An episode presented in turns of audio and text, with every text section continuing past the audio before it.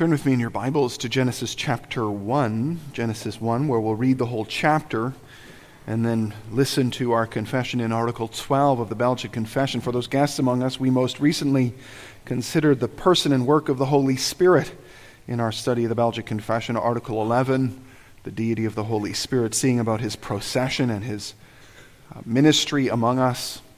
And having done so most recently, we're going to just carry on on this Pentecost Sunday with our study of the Belgic Confession, Article 12, which deals with the creation of all things.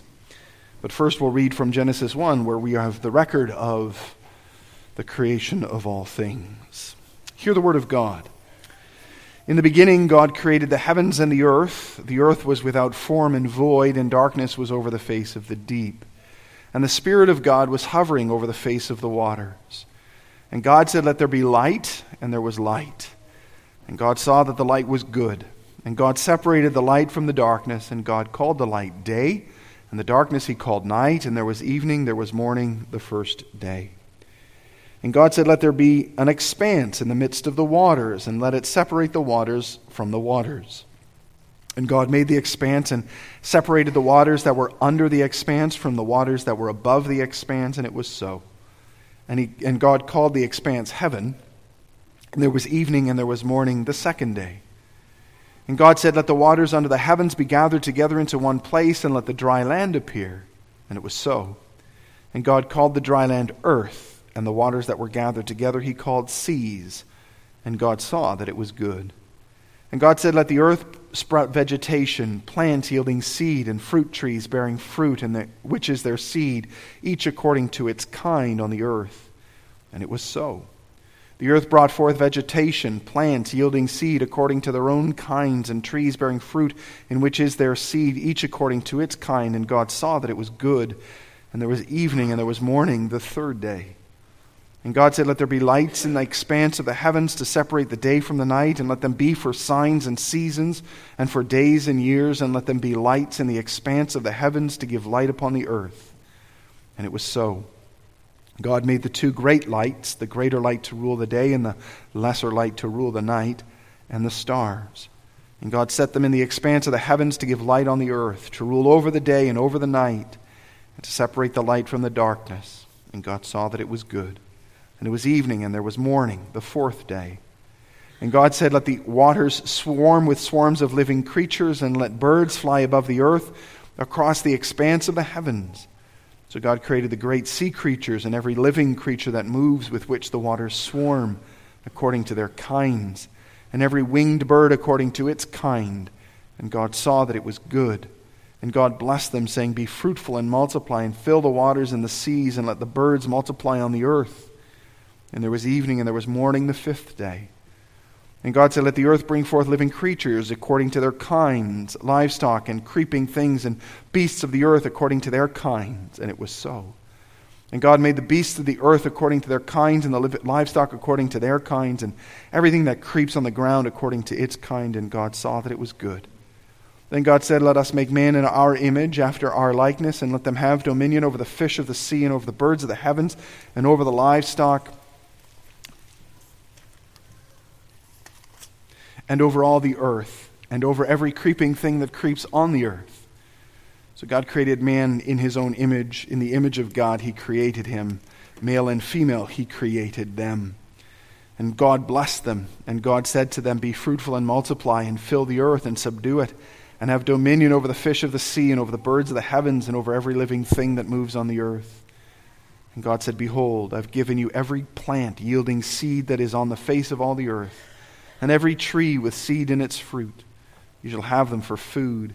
And to every beast of the earth, and to every bird of the heavens, and to everything that creeps on the earth, everything that has the breath of life, I've given every green plant for food. And it was so. And God saw everything that He had made. And behold, it was very good. And there was evening, and there was morning, the sixth day.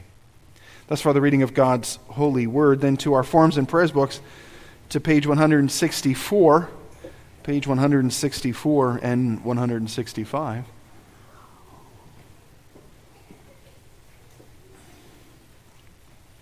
And the creation of all things, as we find that in Article 12. page 164 and 165. Article 12. We believe that the Father created heaven and earth and all other creatures from nothing when it seemed good to him, by his word, that is to say, by his Son. He has given all creatures their being, form, and appearance, and their various functions for serving their Creator. Even now, he also sustains and governs them all according to his eternal providence and by his infinite power, that they may serve man, in order that man may serve God. He also created the angels good, that they might be his messengers and serve his elect. Some of them have fallen from the excellence in which God created them into eternal perdition, and others have persisted and remained in their original state by the grace of God. The devils and evil spirits are so corrupt that they are enemies of God and of everything good. They lie in wait for the church and every member of it, like thieves with all their power to destroy and spoil everything by their deceptions. So then, by their own wickedness, they are condemned to everlasting damnation, daily awaiting their torments. For that reason, we detest the error of the Sadducees, who deny that there are spirits and angels.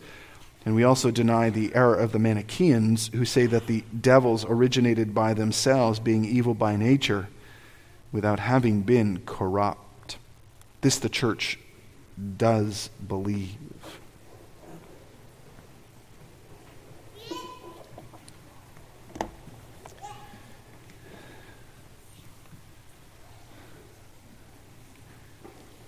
Brothers and sisters of our Lord Jesus Christ, on this Pentecost Sunday, we take time to think for a moment about something that maybe we don't often think about in terms of the ministry of the Holy Spirit, but ought to indeed understand concerning his work within the world in which we live. We've already touched on it or begun to touch on it, as we noted when we read the law and we were reminded uh, that the Lord renews us the way that He renews creation. We sang that in Psalm 104. And that the Spirit, the Holy Spirit, works that renewing power in such a way that, that he takes what is dead and makes it alive. He takes that which is without life and that suddenly has life itself. If we had read a little farther in Genesis chapter 2, we would have read the story of man's creation and God's breathing the breath of life, we might say the spirit of life, into man so that this lifeless clay creature suddenly became a living soul, as the scripture says. Because that's what the Holy Spirit does. The Holy Spirit brings to fruition, He brings to fullness the life that God has made. Indeed, the work of the Holy Spirit is the work by which we are made more fully human, where the creation is made more fully glorifying to God, where things are working the way that they are intended. That is the purpose, of course, of redemption. God came to redeem, not to restart not to start from scratch, but to take the world that had fallen into sin and make it again good, even as it was good in the beginning. And so the Holy Spirit comes, He comes over the face of the earth, He comes into the hearts of those who believe, He comes to renew this world, to make it more fully what it is intended to be, to make us more fully who we are intended to be, to make us more fully human. But to understand that, we need to understand the work of God in creation. To understand where the Holy Spirit is leading and guiding us, we need to understand where we began. And to understand that, we need to understand the creation of our world. And the Belgic Confession does a, an admirable job of explaining to us what it means that God created the heavens and the earth and all that is in them. And in this article of the Belgic Confession, there are some very lovely nuggets of theological gold. It speaks uh, to us of creation ex nihilo. We believe that God created, or the Father created heaven and earth and all other creatures from nothing. That's what ex nihilo, that's a Latin phrase that refers to God's having created all things out of nothing. There's a half an hour, an hour, there's a, a time we could spend thinking about that simple fact. But he goes on to say that not only did he make it out of nothing when it seemed good to him by his word, he did that by his son. Jesus Christ is involved in the creation of heaven and earth. You cannot understand reality until you understand something of the person and work of Jesus Christ. But more than that, it says that God has given all creatures their being, form, and appearance, and their various functions for serving their Creator. Maybe you noticed that when we read, especially through the trees and the plants and the animals, the scripture says to us that He creates them after their kind, bearing seed in their, in their fruit according to their kind. That is a reminder that things do exactly what God wants them to do. That apple trees bear apples, orange trees bear orange, oranges, bears uh, growl, dogs are, are, are pets. Uh, this sort of thing that creation does exactly what God wanted it to do. Here is, by the way, a profound antidote to so we could spend another, we could spend the rest of our time on that alone. I mean, think about the transgender debate and what this says about the way God created heaven and earth. There's an antidote to your modern culture and its problems. God creates things in a particular way to perform a particular uh, function, to fulfill a particular task. There's a world of theology in these brief paragraphs, in these nuggets of gold. And we've seen, as we have so often in the Heidelberg Catechism, what it goes on to say when he talks about how God sustains and governs according to his eternal providence all of creation and all of time. There's such a comfort to be had there uh, as we consider what it means to live within the world of God. But for all of that, what I want us to spend our next few moments thinking about is the next phrase the one that says that God sustains and governs all things in order that man, or that all things may serve man, so that man may serve God. That these things may serve man, that the creation exists to serve man, so that man can serve God. Now, in that simple statement, you already push against a particular portion of our culture, that portion that we might describe as being animal rights activists, PETA, that sort of thing. Those people, lovely in, them, in themselves, passionate and, and, and zealous for the preservation of creation, without question have elevated the, the purpose of creation to the point where it exists for its own sake, where everything has its own independent value, and that creation, or man as a creature, has no significant value within the world. We are no better than some bird that's being hatched somewhere, some, some creature that is, that is under, under the threat of extinction. The world in which we live, a portion of the culture in which we live, sees all things as having its own value, not as having a value that serves man. Creation doesn't serve man in the minds of many within our world. And principally because they don't believe man exists to serve God. Now, don't misunderstand, this also pushes against those elements of our community of our culture, of our society, that, that value the robber baron economic processes and systems.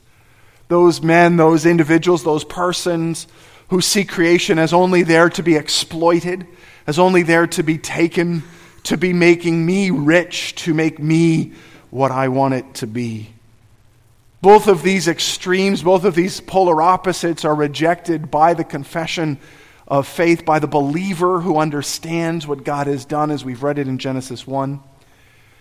Both of these positions are flawed and broken, capturing an element of what God has revealed, but not capturing it all. No, the Christian alone knows that the creation exists for the purpose of serving man so that man can serve God. Now, there is an enormous amount of theology that exists behind those words. Guido de Brès, the author of this confession, has understood what we read in Genesis 1 when we came to the very end of that chapter, where the culmination, the, the, the height of God's creative power is revealed in the making of man in his own image. The, the story slows down, doesn't it? There's a rhythm to Genesis 1. God says, Let there be light, there was light, and it was good, and on and on we go. And suddenly we get to the sixth day, and everything slows right down. Many words are written about the sixth day, and especially about the creation of man in the image of God. Man is the culmination of God's purposes. Man is the fulfillment of his plan for this earth. God has made man to be an image bearer, to be a child. We can think of an image bearer in many respects. We can think of an image bearer as being righteous and holy and knowing God. But we can also more simply understand that an image bearer is someone who reflects their heavenly Father, someone who looks like, sounds like, acts like, thinks like, speaks like their heavenly Father. Man is that image bearer upon the earth. He is created for the purpose of rep- representing the Father as vice regent, as prime minister, you might say. God is king, but man is the prime minister of, of the earth. And his responsibility is to lead all of creation in service and in the glory of God. It's a great responsibility God gave to man in the beginning, to men and to women. To both men and women, God said, Now go and have dominion over the face of the earth and and multiply and fill it, bring it all to the praise of my name. Here is a, a view of history. Here is a view of life that is distinct and unique to the believer, to the Christian. We've always seen life as progressing along a linear scale. We don't think, like the Buddhists do or Eastern religions do, that life and history is this constant circle of renewal and recreation. We understand that there's a beginning to history, there's a middle to history, and there's always and forever being an end to history. God said at the beginning, Go and do your job. And one day man would be done his job. One day man would come to God and say, Lord, the whole earth has been dominated in the best sense of the word. The whole earth has been filled. There are cities upon the earth. There's technology. There's, there's art and culture. There's all of these lovely things, Lord. There's nothing left for us to do. That was the calling of man by God from the very beginning to fulfill the purpose and the potential for creation, to really to follow in the pattern and after the footsteps of his heavenly Father. Notice how in Genesis 1 we begin with this undifferentiated mass that the Holy Spirit is roosting upon like a chicken upon her eggs. He's, he's holding together this, this stuff, and it is out of that stuff that creation flows. And now, God, having given the earth to man, given the stuff of this earth to man, he says to man, now go and use it. Use it, make it better, make it more beautiful, make it more wonderful, make it glorify my name. Now, of course, we know what happened, don't we? We decided not to do that. We thought that was not the way to go. Instead, we wanted to rebel against God, and that's why we have things like robber barons. That's why we have people that misuse the, the, the, the wealth that they've been given, who misuse the resources that they've been given. That's why the world so often has suffered because of the foolishness of man's greed. That's why the fish stocks collapsed on the East Coast. That's why we struggle with understanding how to best use the environment that God has given to us. Man's heart rebels against God. He no longer looks at creation as serving God, he sees it only as serving himself. And that, of course, brought a curse upon the advancement of God's kingdom, God's plan for this earth faces a significant hurdle with the fall of man into sin. God has a beginning, a middle, and an end to history, but man, it seems, has violated that. And it seems as though that violation will doom this earth to constant suffering and misery until the day that Jesus Christ appeared, of course. The story of creation has to be understood in the light of Christ's coming. The purpose of this world cannot be understood apart from what Christ accomplished on the cross and in the empty tomb. Indeed, in Revelation 5, we read that, that John weeps because the scroll that has the beginning, the middle, and the end of history on it. John weeps because there's no one to do that. There's no one to advance the plan and purpose of this life. There's no one to do what God commanded this earth to do. Until there appears the lamb that, appear, that appears to have been slain. That is, until Jesus Christ ascends into heaven and then receives from his Father the scroll that he then begins immediately to implement. Jesus Christ has been given all authority over all of creation, so that all of creation might now serve the Son of Man as the Son of Man serves his Father. Indeed, that's the glorious hope that we have. That's why we can celebrate spring. That's why we can celebrate the planting, the ground bringing forth its bounty. That's why we can celebrate new life like the life of Amber. That's why we can celebrate the pouring out of the Holy Spirit. Because all of these things speak to us of God's purpose and plan to restore all of life to restore all of creation, to restore all of society, to restore all of relationships, all of culture. That God is busy at work, that Jesus Christ, sitting at his Father's right hand, is busy at work. Not just saving souls, though that is a great priority, undoubtedly, for the Father. That's where it begins. But he's doing more than that. He's restoring families. He's restoring relationships. He's restoring culture. He's restoring government. He's restoring business. He's restoring everything. Because Jesus Christ rules all of creation, bringing it all into subjection under him that it might fulfill the plan of his heavenly Father. That plan that is a plan of restoration and praise. Now, all of this has, me- has profound significance for each one of us. This story of creation and view of the world, this way of seeing life, has profound significance for our existence. For example, and we could do this all day, we can apply this in so many ways. But it means you understand that above, or at least this, that we as creatures, as image bearers of God, as the redeemed of the Lord, we have a profound significance and privilege in this life. We are a people that have an opportunity in every area of life to advance the kingdom of God under the banner of Jesus Christ and to bring all of creation into service to Him it means that we go to work on Monday as Christians for a profoundly different reason than anyone else.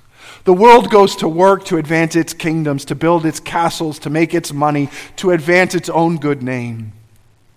We ought to go to work on Monday. The reason we ought to go to work on Monday, in whatever work we do, in the office, in the classroom, in the, uh, on the job site, or on the farm, we ought to go to work because here we can advance the kingdom of God by bringing this portion of creation, this little piece that God has given to me, whatever that piece is. Whether it's a physical piece, a literal piece of land, whether it is an idea, a theory, a, an educational concept, that this place where God has given me life and placed me to serve, I'm going to bring this, I'm going to plant the flag of Jesus Christ here and say, this place, this piece belongs to Him. God made this world, He made it good. We're the ones who ruined it. But He redeemed it in Jesus Christ, and therefore it is for us to use in service to Him. Now, this includes not just our businesses, this includes our bodies, this includes our food, this includes our enjoyment of a spring day, it includes work, art, politics, and philosophy. There is no place, no moment, no element of our lives where we don't have to say, Jesus Christ is here, King. And I'm going to serve him here. Whatever that means. We haven't worked out what that means yet. What does it mean to be a Christian farmer? What does it mean to be a Christian teacher? What does it mean to be a Christian businessman? We haven't worked that out yet, only to say that there Christ commands you to serve him in your business, to be distinct from the world, to be unique in the way that you operate. You are there to advance his cause and his kingdom because he sits at his Father's right hand. It also means you understand that we have a profoundly comforting future. That we are working for a future that is full of joy and hope and wonder and glory. Our lives are not this meaningless existence, this constant circling the drain, We too easily imagine that life has no meaning, no purpose. What's the point, we say? But we have the answer. And the answer is not heaven. We too easily settle for heaven. Heaven's a lovely place. It's going to be a wonderful place. We want to be there. But there are people in heaven right now who wish the Lord would finish his work, who say, Lord, enough. We want to go back to the earth. We want to be upon the face of the earth. We want our justice, our experience of blessing to be full. Because that's what God's doing. God's not just redeeming our souls to dwell in disembodied existence in the clouds while we play harps. God is redeeming our bodies so that we stand upon this earth with Job, as he said in his, in his, in his book, that he might stand upon the earth and see God with his own eyes, his and not another's how his heart yearned within him. Our hearts ought to yearn within us as well. Because we live in a physical reality, we live in a tangible existence, and we ought to anticipate the restoration of all of that. Indeed, as we get older, I think we understand that more. As our bodies break down, as things don't go, as we bear the scars and wounds of this fallen world, there comes a point where we say, Lord, come quickly. Restore this earth to us. Indeed, it is in those moments of great sorrow that we find ourselves saying, God, when will you fix everything and wipe away all of our tears? The good news is He's going to do that. The good news is you're living a life that has a future that is glorious. But you also have to live in the present.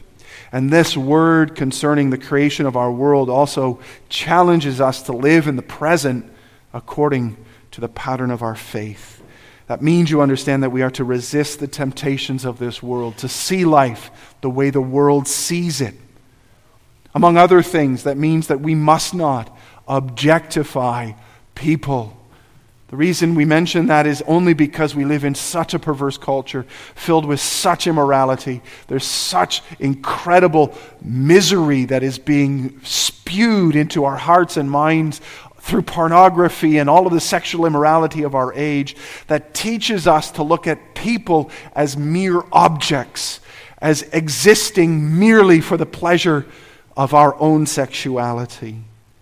We have to see that that's not true. We have to teach ourselves, think to ourselves, renew our ideas concerning each other. We have to see that our employees are not there just to make us money. They are not tools that exist to bless us. That our our world is not a place that we can exploit in order to gain our advantage.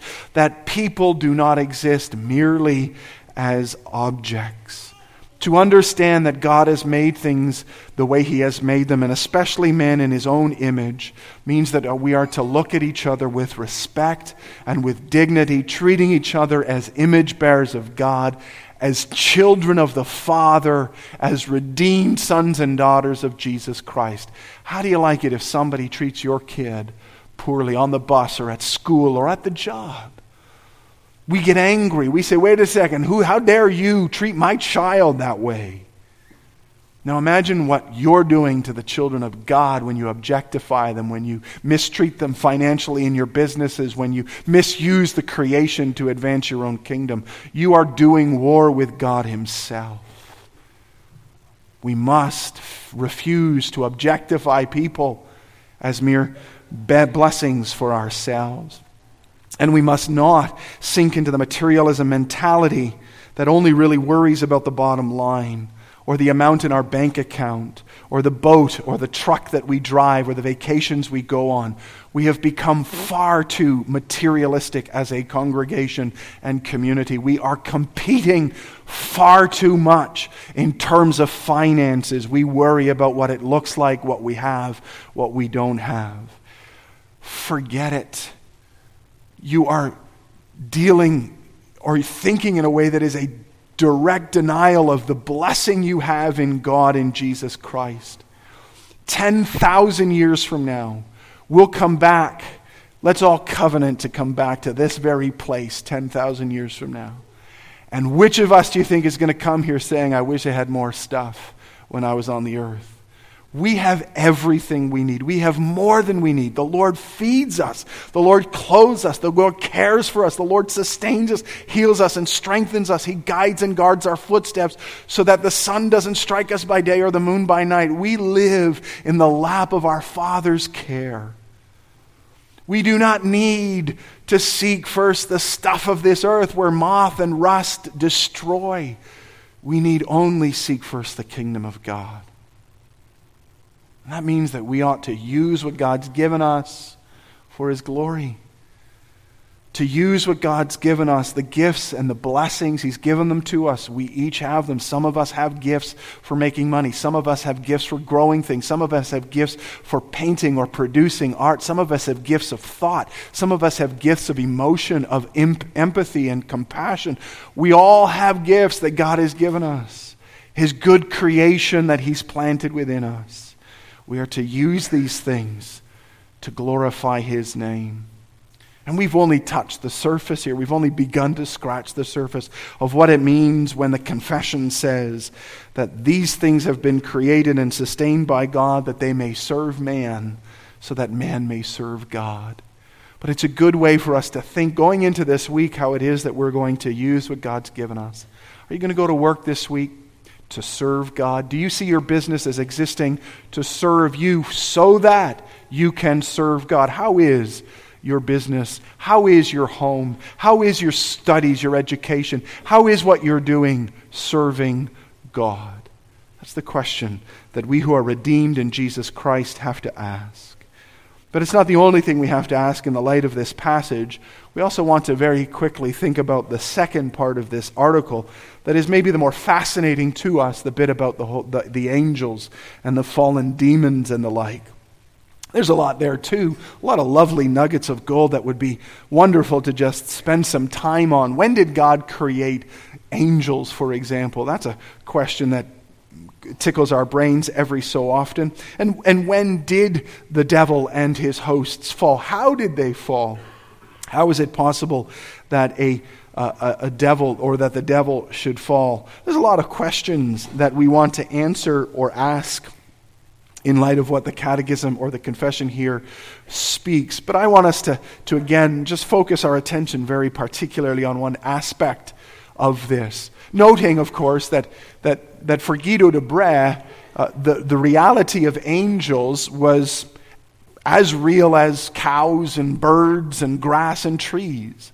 Uh, Guido lived uh, in, in what Charles Taylor, a, a, philosopher from Montreal, calls an enchanted world. That is a world where there was a supernatural that was as very real as the natural world in which we live. Since that time, our society and our culture has tried to deny that. We don't want to believe there's a supernatural world, but there is, of course, one. And that world has as much of an impact upon our existence as this natural world does. We may not understand how that happens or how that works, but there you have it. Think of Jacob as he lay his head by Bethel and the ladder up and down that came that he saw. Think of Job and the devil and the angels reporting to God the Father. Think of Michael. Think of Gabriel. Think of these names that we know that are related to the angels that, that God sends to minister to his people. Think about Peter's guardian angel. Think about the many ways in which angels function in the history of redemption. Well, the confession helps us understand all of these things and their importance to us because it tells us that the angels who were created were created good, and that while some of them fell and make their purpose of life to trip up, to ruin, to harm the church of Jesus Christ, the good ones have stayed in the preserving care of God and are used by God to protect and preserve His church. That's what the angels do, you understand. That's, that's what angels were created to do. They were created, you might say, to be our guardians. We can speak, you understand, of guardian angels. Maybe not in the way that Hollywood or even our own imagination may understand it, but angels were created to serve God's people. Angels were created to serve the elect. Think of what the writer to the Hebrews says in Hebrews 1, verse 14. Think about what he says in Hebrews 13, verse 2, where he reminds us to be kind to guests who are in church because unwittingly some have entertained angels. There's a motivation for hospitality. Invite every stranger in church over. You might get yourself an angel. Because angels are sent by God for the purpose of encouraging, equipping, protecting, and preserving the church. They are not redeemed creatures, they are preserved. They are not creatures like us, made in the image of God. They don't have wings either, by the way, not all of them anyway. Most of them don't. They are servants sent by God to accomplish His will. And that ought to be for us as the church a profound encouragement as we serve. As we serve within a world that is foreign to us, a world that is against us, a world that is with devils filled, that threatens to undo us. The world is filled, isn't it, with things that are more than meet the eye. We don't always see the threats that, that exist around us. We don't see them maybe until the Lord gives us a child or maybe a grandchild if you're a little bit older. But then you see, don't you? You begin to see that the world is in fact full of threats and challenges and dangers, and there are these concerns we have. Maybe as young people growing up, when we're 14, 15, 16, maybe even when we're younger, we don't sit there pleading with God every night to protect and preserve our hearts and lives. We just go out and have fun. We just go out and enjoy our lives. But you know what dad and mom are doing when we're out having fun? They're laying in bed pleading in prayer on behalf of God for us because they they know that this world is a place of danger for God's people.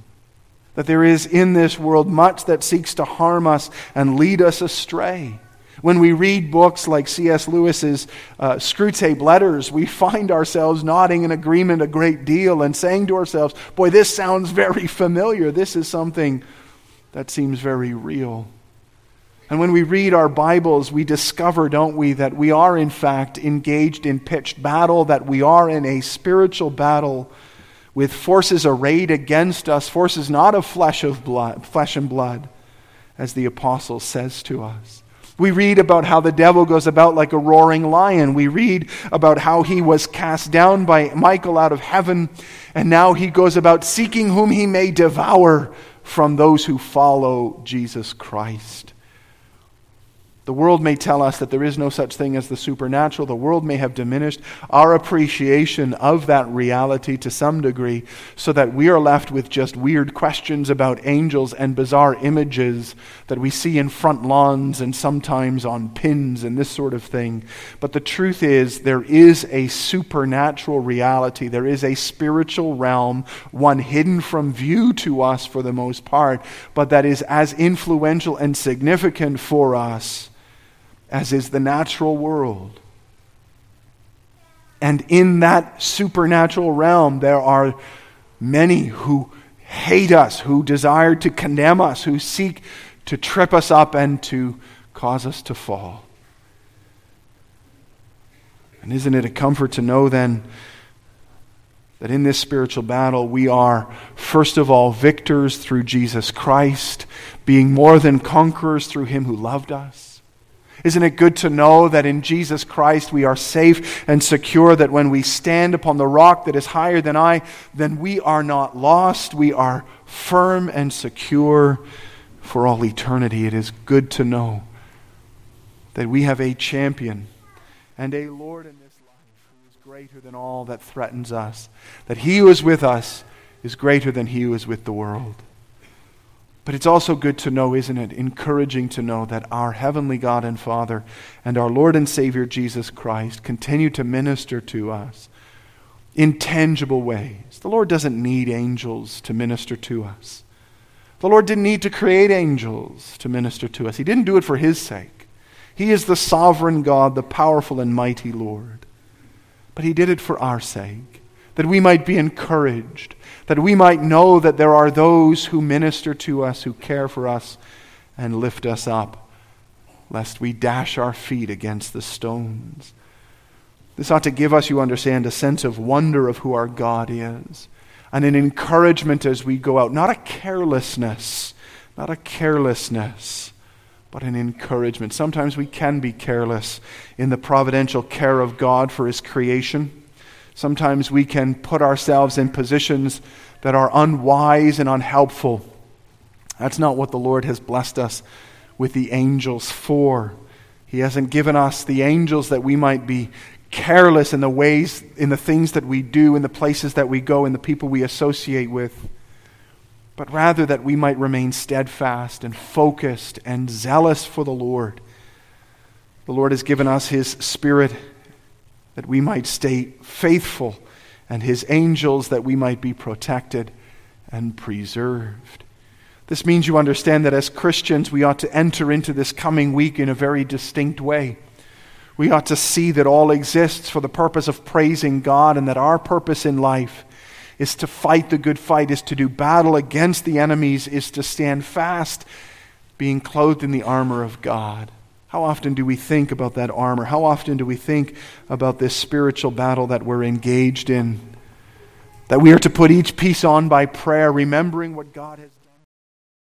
When we go out into our daily life. We go out prepared to do battle with those who would do us harm.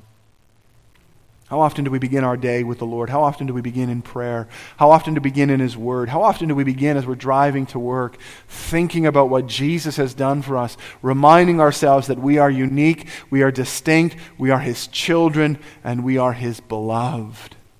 And therefore, we ought to live in the light of His grace and goodness in Jesus Christ. This is what the supernatural, the angels and the demons remind us of. They remind us that all things are to be used in service to Christ in the praise of his most holy name. And so, in this way, the Belgic Confession, both in its treatment of creation and in its treatment of angels and demons, in its treatment of nature and its treatment of the supernatural, reminds us that all things exist to serve us, that we might serve God. That's how we ought to go about our lives. That's how we ought to see ourselves, especially on this day as we celebrate the outpouring of the Holy Spirit upon the church. Why has the Spirit been given to us? So that we can be happy? That's the mentality of our world. Our world desires happiness at its highest cost. We ought to be fulfilled, we ought to be content. How about this, though? The Holy Spirit has been given to you that you might be more fully human, that you might be what God has made you to be that you might be what God has redeemed you to be a more fully serving citizen of his kingdom, advancing his cause and doing battle with his enemies, so that your life is devoted entirely to living for your king. The Holy Spirit has been given to us that we might be the people God made us and redeemed us to be. Let's live in the power of that grace. Shall we pray?